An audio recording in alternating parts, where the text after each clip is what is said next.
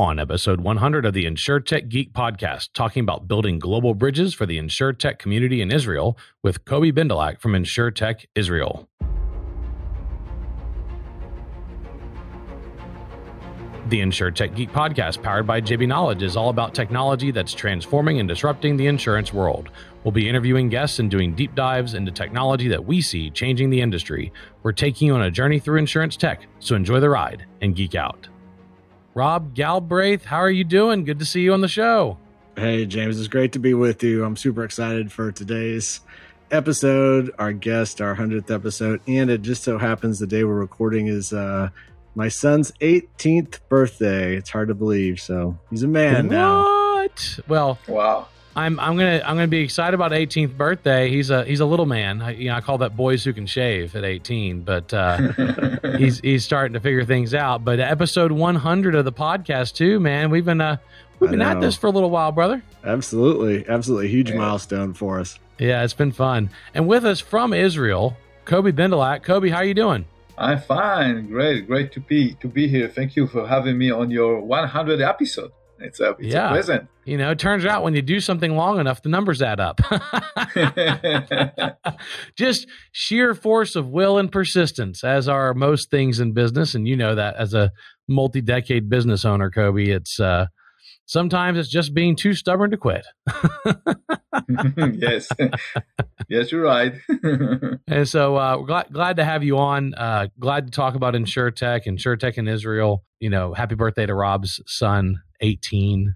Man, big 18. I remember I remember when I turned 18. That was that was exciting. I turned 18 in uh in London, hmm. I remember correctly. It was a uh, the summer after I graduated high school, and uh, had a, had a great little trip around Europe with my dad and a, a school that we went with. I'll, I'll never forget that. So I always having a summer birthday I always was in different places. I was in like a different country every summer, you know, turning some birthday, doing. I did a bunch of exchange programs, and so I always uh, looked forward to that, and it's uh, it's exciting. Eighteen. You know, you know what's just you know what's happened in the 18th birthdays in Israel. So the boys and the girls uh, uh went to the army service. yeah, yeah. a little bit different for three years. Absolutely. You're like, happy 18th, time to put on your uniform and shave all yes. your hair and lose your identity for two years. yeah. yeah, it's it it's uh it's unique. You guys uh you, you guys have a mandatory uh, public uh, public service uh, component of your society, mm-hmm. which I mm-hmm. I think is pretty cool. I went to a military college at uh, in, in, Texas called Texas A and M, and I was a Navy midshipman for four years. I did not commission, but I did four years as a cadet in college and enjoyed the military training. Right. And uh, one of my best friends from from that time, uh, buddy of mine, Colin Kurinek, just retired out of the Navy after 20 years as a lieutenant commander in Navy intelligence, and so big shout out to my buddy Colin. But uh, back to you, Kobi. Uh, let's talk about you for a second, because speaking of military service, uh, you uh, you retired from the Israeli Defense Forces as a colonel, uh, which is a, a high-ranking officer. Mm-hmm. You also built a business because uh, you were a reserve officer.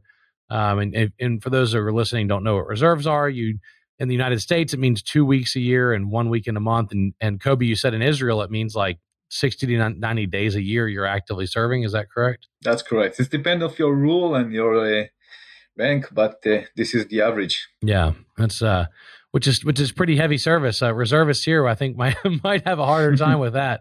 Uh, obviously, they get called up to serve though, and when they when they get called up for tours, it'll be six months at a time for a tour if they get activated. So it's a little bit different. But tell me where you grew up in Israel and you know what your big dream was, what you wanted to do when you were a kid. That's a great question. I, I born in the north of Israel, in a village somewhere not far from the border between Israel and Lebanon and Syria. It's a nice place. It's called the Galilee. Green place. Uh, actually, I don't remember a lot what I thought to be uh, when I were uh, when I was 18 years old, but I'm sure that I, I didn't uh, dream even to be an insurance guy. this is, was not on my. Oh, you weren't. You mean you you weren't sitting around at 16 and and planning on like how you were going to write quotes and bind policies and go. That wasn't no, that wasn't your dream as a 16 year old. no, not at all. not at all. I thought about uh, my army career. I think this is what I thought about. But anyway, not not as an insurance and not an insurance tech, of course. But it's nice to see how uh, how the life is uh, lead you to places. Yeah, absolutely. And then you you went to uh, you went to university. What did you study in school? I have a the second degree M- MBA in law, which is obviously a, a really, really, really good prerequisite for insurance, considering the entire that's industry right. hinges on contracts, right? I mean, that's mm-hmm. a that that ended up working out pretty well. That's that's right. Uh, actually, I learned that after um, oh, after my long service, so I I were uh, 40 years old when I started learning in the university. It's really it's it's it's it's not a regular way for a regular person that it but this is what i did. So after the army service i just went to be an insurance guy.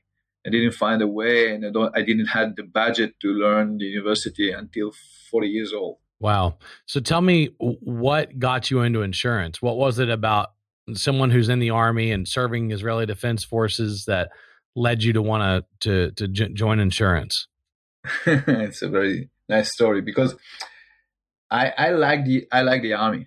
I like the service, but it was for after 10 years of being in the army, I decided that I want to have the feeling how to be a regular civil citizen. So I decided to quit for a short time, period of time from the army and, and look for new jobs. And, you know, in that times in Israel, when you want to uh, look for a new job, you open the newspaper.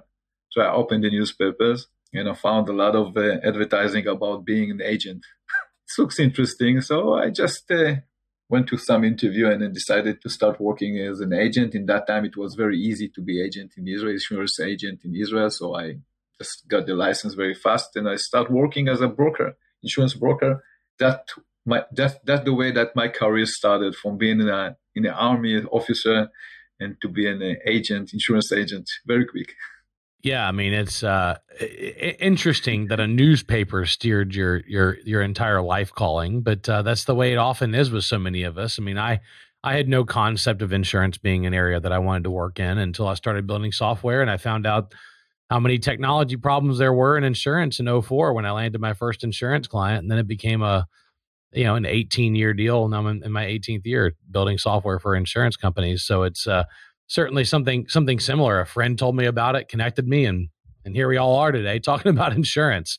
Yeah. So you you were an agent for a long time. What what were mm-hmm. your the what were the main lines? I mean, decades as, as an agent, right? I mean, I think yes. you said 30 years or something. 22 years. Yeah, 22 years as an agent. So 22 years writing insurance. What were the major lines that you wrote? Okay, so my my my agency was particularly focused on special risk it means cyber insurance, clinical trials insurance, D&O, error and omission. This is what made my company so unique and uh, very successful because at that time the Israeli industry, the high tech industry, was bubbling and like today. But so it's it's increased my incomes and my company get bigger and bigger. And in the in the end of the period of the time that before I sold the company, it's it's where we, we was something like the first and the second, second and the first biggest uh, insurance agency in, in Israel. It's we had almost one billion one billion shekels uh, premium, so it's it's three three hundred million dollars. So it's a, it was a big it's a was a big company, and I someday I got a phone call from from my competitor that he wants to buy the company. Suddenly, one day, one day I got a call. You know, it's a dream dream that something that you'd never dream on, and he wants you to buy the company. yeah, because he wanted it. I mean, at three hundred, and that's an that's an incredible book. I mean, that's a lot of premium yes. for yes, a. That's right. That's right. And so, and that's a that's a especially considering the market size of Israel too. I mean, mm-hmm, you're you're a mm-hmm. you're a major player there. One of your competitor calls you and he says, "Hey, I want to buy your company." How how'd that process go? No, he did it in a different way. First, I, I, I really hit him. I didn't like him at all. So he knew, he, he knew that. So he knew that if he will approach me directly, I will I will never say yes, even for the phone call. he's a smart guy.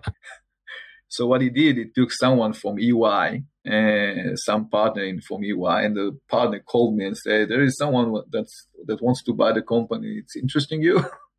I told him I, I, was so curious to know who wants to buy the company, so I told him yes. Let, let, let let's let's admit. So who wants to buy the company? And he was he, he was smart.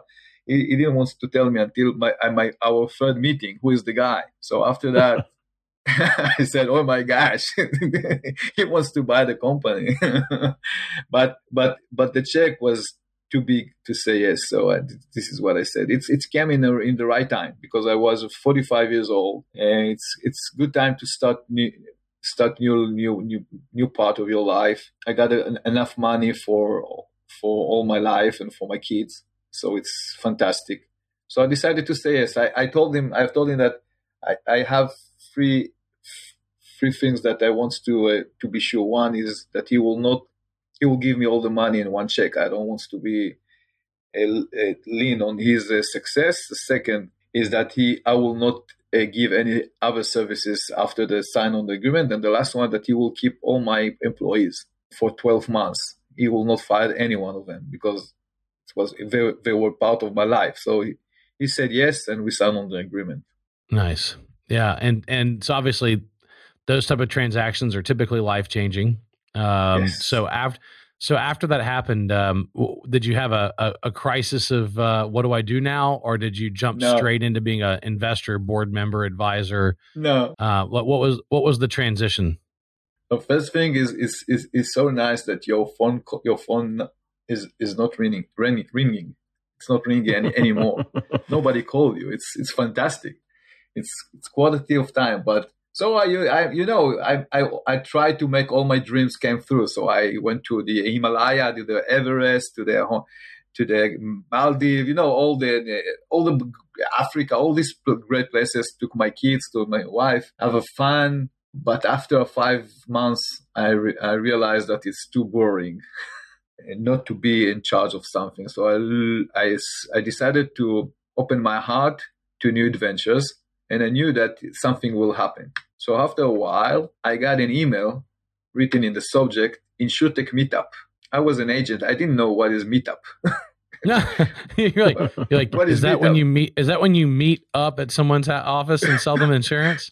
yes, I, I, yeah, really, I didn't know, but I was so I was so boring. So I, I went there, and it was amazing because I met a very nice startups pitching about my previous industry, how they can, how they are going to change it, how they're going to disrupt it. And I said, wow, this is my, this is interesting. This is my new adventure. So I decided to open InsurTech Israel. This is the, this is how it's happened. It's suddenly somewhere, some, it's like most of my great things that happened to me all my life.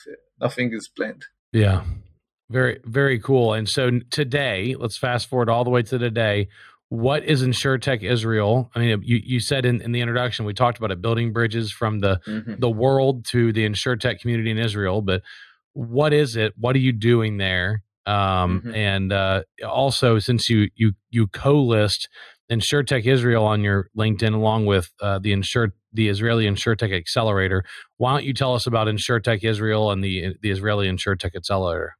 Okay, great. So so we uh, InsurTech Israel have four pillars. The first one is investment. So we, until today, we invested in 14 uh, startups. Uh, the second pillar is uh, BizDev activity. We assist uh, startup, Israel InsurTech startups to define them product, to focus on the insurance industry, make them operate well in the in that in the insurance industry. It's it's very it's a, it's a new culture. It's other culture for them. Most of them are entrepreneurs and technology guys that no, don't have any knowledge about insurance. So this is what we are doing, assist them. Uh, on the in, in the business uh, business pillar, the third one is uh, media. We call it media activity. It's including delegations to, to all the big conferences around the world, road shows that we operate in US and Europe, roundtables, conferences all this stuff. So all it's a great tool for our startup to expose themselves to brokers, insurance companies, and investors. And the last arm, the last pillar is uh, our accelerator program that we opened here in Israel two years ago, together with great part, great global partners uh, like uh, Dell Technology, Microsoft, the Sompo Insurance, uh, of London, AIG, Aon, Sapiens, Milliman, Deloitte. Sorry for all my partners that I didn't mention, but great coalition of global partners. So we operate here two cohorts per year, and it's a very uh, unique and boutique uh, uh, accelerator program. We recruit five to seven startup, just five to seven startup each cohort, and by do, by provide them a great mentorship program together with a lot of workshops all, all over the world and roadshows that we operate for them during the 10 weeks of the program. We assist them to accelerate them, them activity in the insurance world. Uh, the cohorts and the program is very is very successful. We our startup raised more than 100 million dollars during the last 18 months and uh, signed on more than 25 agreements. So it's a very successful uh, opportunity to our startups. All that made us re- really connected here in, in, the Israeli insurtech ecosystem. We have almost 200 insurtech startups, uh, and we're really connected. And because of that, we are, as you mentioned, a bridge for the startup abroad and for all our uh, friends around the world, insurance companies, brokers, and investors, uh, as a bridge for them to the Israeli insurtech ecosystem. That's awesome. Well, thanks for the explanation. I appreciate it. Rob? Kobi, it's so great to have you on, my friend. Uh, we've uh, known each other now for a few years. Actually, had the opportunity to to meet in uh, Istanbul for the first time uh, a few years back, and yes. Uh, just congratulations on, on, all your success to date. So, I'm going to ask you. This is a, a tough question because I know you're all, literally all over the world, and, and each week is different. But just kind of you know pull back the curtain a little bit for our audience. What are some of the the big activities that take up your time during a typical week and i curious not just about your your business week and what you do, but also uh, I know a little bit about your weekend activities, and so would love you to uh, share a little bit of light on what you like to do for fun in your spare time. Okay, you, you got you, catch me, Rob. Okay, so part of my time is. Uh, is related to uh, other activity not connected to insurtech insurtech industry. I'm a I'm a Polaris guy. Polaris is a big American uh, manufacturer, car manufacturer, UTV, ATVs uh, vehicles. So what I'm doing them, I'm an off-road off-road manager for them around the world, doing a, a lot of tours, a lot of uh, test drive and things around. So I'm doing that in Israel and of course abroad, especially in US.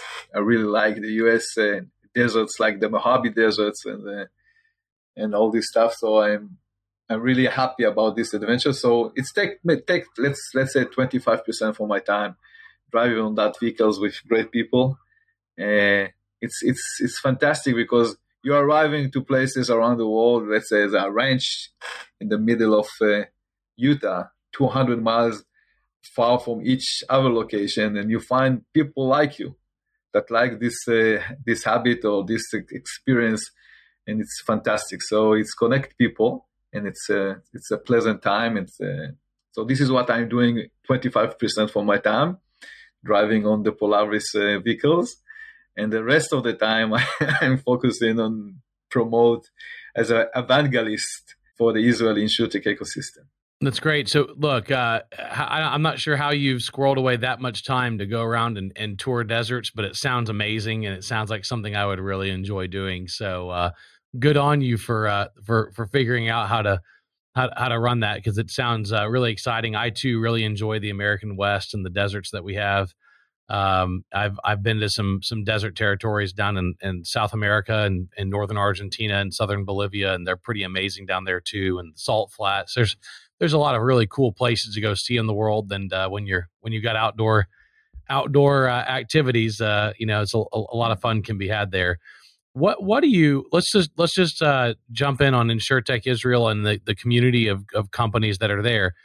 Uh, of all the things you're looking at, of all the things you're investing in, you don't have to specify individual companies. Maybe we just keep it at the topic level, but what major investment thesis or what major change in insurance are you most excited about? Is it is it you know automation for agents? Is it uh, you know streamlined underwriting? Is it uh, you know parametric insurance? Is I mean, it, walk, walk me through like what what's really geeking you out that you're excited about that you're seeing on a regular basis or you're seeing come through your pipeline there at InsurTech Israel.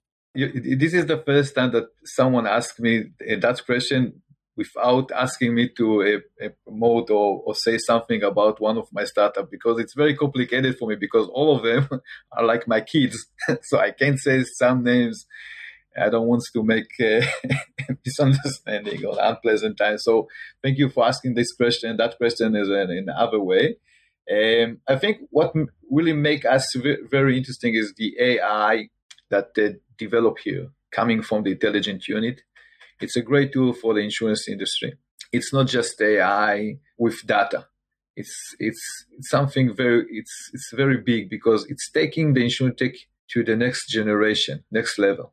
I think until the the, the last year, the insurtech we can we can say that the the, the insurtech industry was insurtech 1.0 generation. So probably most of the technology was focusing on digitize the insurance industry, index the data and digitize the insurance industry. And now you can see a lot of technology coming to the insurtech and the insurance areas that take the data, take the information, and make the insurance even be better. And that's very wide because it's it's related to underwriting, it's related to services, it's related to claims, it's related to a lot of great things. So I think what's the most exciting is all the technology that coming from the army, the Israeli army and uh, intelligence unit that implement in civil technologies solve big problem and changing the insurance world.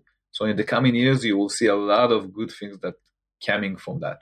Yeah, the United States is no stranger to defense commercialization. Uh, That's right. The Department of Defense and our and our space program has certainly been a major incubator for new ideas and new case studies, and and there's been you know hundreds of critical technologies that have commercialized out of our military and our space program, and so uh, certainly we're no stranger to that, and it's uh, I agree with you. Uh, and it, you know, the last you know three or four weeks have been big weeks for AI as as the general population has started to use generative text tools and generative des- design and generative image tools like Chat GPT and some of the imaging tools that allow you to upload photos and really generate any image of anything that you want, which is uh, scary for professional graphic designers when someone can just go in and upload a photo and say, "Give, me five pictures" or something like this. Um, but but uh, there's a lot of really good applications that are that we're seeing leveraged in InsurTech, and sounds like you are as well. Um, Rob, what you got? So, Kobi, uh, we've had several entrepreneurs from Israel on past episodes of the InsurTech Geek podcast, and I think the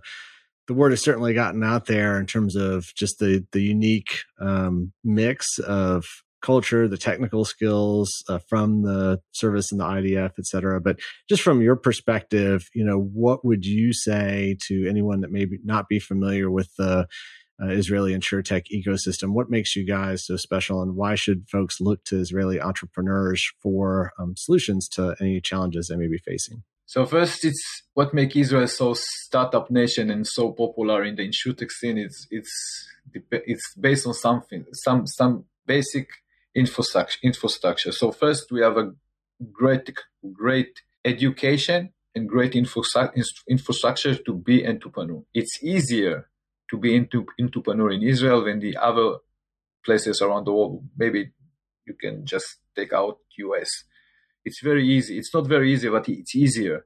There is a lot of money here. There's a lot of global technology company here. There is the, the army, of course, and universities and the support from the government. So it's easier to be entrepreneur. Based on that, it's a culture. You know, there is a joke that's saying that the Jewish mom in the previous time wanted her son or daughter will be a lawyer or doctor.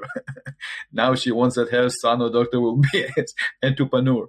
So it's a culture, you know, it's a culture. The, the third issue is that we are living in a very tough neighborhood.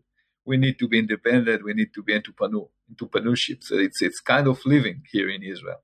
So this is from the area, uh, from the, from, uh, from the area around. For the insurtechs, I think there is a two reason that we are so Uh, uh, successful. First, I think that InsurTech is not technology. It, it, it's not just technology. Actually, it's more brings solution for big problems and then implement technology to solve it. And, and we are really good with that, Israelis. The second thing is that we have a great success story and success story attract the entrepreneurs. They want to be a success story themselves. We have Lemonade, and we have Next Insurance, and we have Hippo, and we have Earnix, and we have Sapiens, and we have many more uh, great companies and a very successful one. And not a lot of people know that that all these names came from Israel, from our ecosystem. So so it attract entrepreneur to join and and to bring uh, great entrepreneurs to join the ecosystem and grow it. So I think this is this is the reason that Tel Aviv is one of the insurtech capital of the world. Yeah, absolutely. And I think uh, definitely people uh, forget how many companies come from Israel. And whenever I meet Israelis, I I start recounting all the Israeli companies I've had on on my podcasts over the years and all the innovation that's occurred, and they they're always pleasantly surprised that I'm actually aware of the uh, of the commercialization efforts there and what what goes on. So I think that's that's uh, good good to remember. On that note, I'm going to close out with this question because you ran a profitable business in in your agency, correct? Mm-hmm. And you sold your profitable company because it generated this thing called cash. In your case, it was cash shekels. In our case, it's cash dollars. At what point did do insurtech companies have to start generating a profit and proving they can be sustainable economically? From the beginning, from day one. Okay. From day one.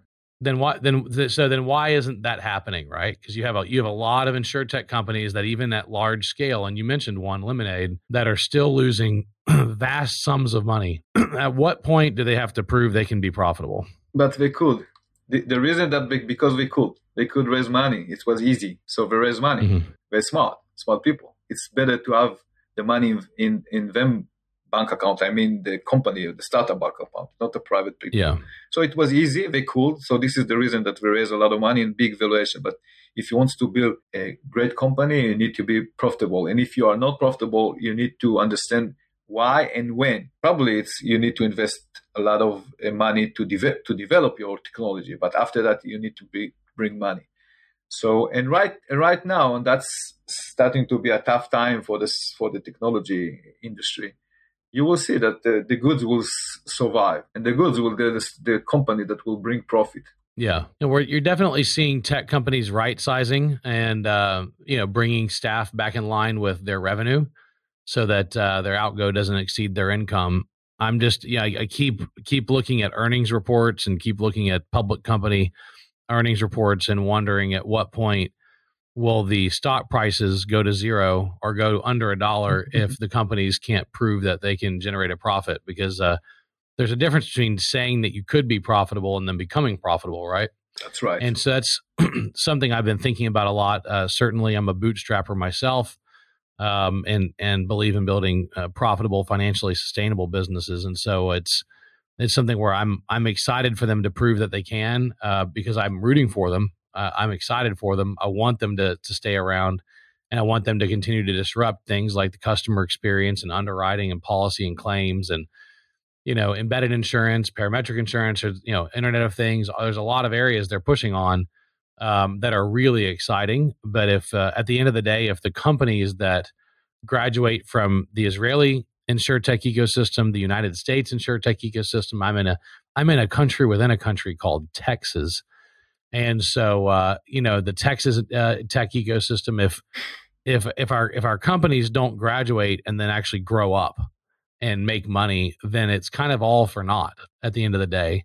It just takes a long time to watch that maturity happen, and so I think I'd I'd just be curious to you know see see see where that goes. Any any further thoughts on on insurtech and and its uh, future from a financial sustainability and profitability perspective? Yes i have. I think there is insurtech uh, in insurtech there is two two layers or two paths. One is the b2b and one is the b2c there, there are different approach different go to market. It's, it's even different mindset but then both under, under the the name of insurtech. So until the last time, the, the last year, I think most investors feel very comfortable to invest a lot of money in the B2C startups because it's easier to for them to understand how these startups are going to operate. It's easy for them to understand. And this is what make make them valuations so high. It's, it's it was embarrassing even to see that because it was easy to the to the to the investor, but we didn't we didn't see the B2B startups. And, and I always say that, that if you want to invest good money in good company and get good returns, invest in the B2B startup. It's, it's a long scale for bring money and, and the, the sales, sales processes are very long, but in the end, they will have a long or big, sorry, a big opportunity to sell. There's a, the insurance market is huge So if you are successful startups or B2B insurtech startups, you will be profitable is faster and you will be uh, worth a lot of money. And now I see the, the changes that coming that that's happening. And one more thing, the B2C startups realize that they cannot sell insurance product without agents and brokers. It's very, very, very complicated to sell it because they learn that the hard way. Yes, yes, yes, that's right. The hard way. They can't because insurance product is a push product. I was an agent. I know that it's a push product. There is no one coming, uh, wake up in the morning, say say to his wife, "I want to buy two policy today." let's let's have let's have fun. There, there is no one, and if yes, is is crazy or something happened to him. So so it's a push product. Someone need to push the, the clients to buy it. And the, and the B2C startup realized that I see a lot of my startup using our connection with BrokerTech Ventures uh, in US and a lot of brokers uh, uh, in other in other regions to start engage with the brokers to start sell them product by the technology that they developed. It's a huge movement. It's it's very it's fascinating. Yeah, awesome. Well, Rob, we're we're about out of time. Any final comments or questions? Yeah, I just uh, so thrilled to to have you on our program, uh, Kobi. It's been so uh, wonderful to get to know you over the years, and I, am just blown away by the success that you've had at InsurTech Israel. Um, I know you said you've been here in the states five times. I, I told you on LinkedIn. I see you. Feels like you're you're all over the world, and and obviously that's part of your role. And so you've just been a tireless advocate for um, the Israeli startup community, for InsurTech Israel. Um, I know you've had tons of success and will continue to have success. So, just curious if, if folks want to find out more on InsurTech Israel, where's the best place they can find that info? Thank you. They can find us in LinkedIn, on LinkedIn, and uh, of course in our website. And I want to say thank you for having me here, and happy and Merry Christmas and Happy Hanukkah for everyone. Absolutely, Merry Christmas and Happy Hanukkah to you as well. And I'll always love having guests from uh, from Israel on. It's good to to hear about all the great innovation. A, a very small geographic space that has a outsized impact on the world of technology and insurance, and so it's always good having you on. Uh, again, this has been the InsurTech Geek podcast powered by JB Knowledge, jbknowledge.com. It's all about technology that's transforming and disrupting the insurance world. I've been your host, James Benham. That's jamesbenham.com, with co host Rob Galbraith at endofinsurance.com. Thanks to Jim Greenley, our podcast producer, Kara Daltonaro, our creative producer, and thank you for joining us today. Look forward to talking with you soon. We're taking you on a journey through insurance tech, so enjoy the ride and geek out.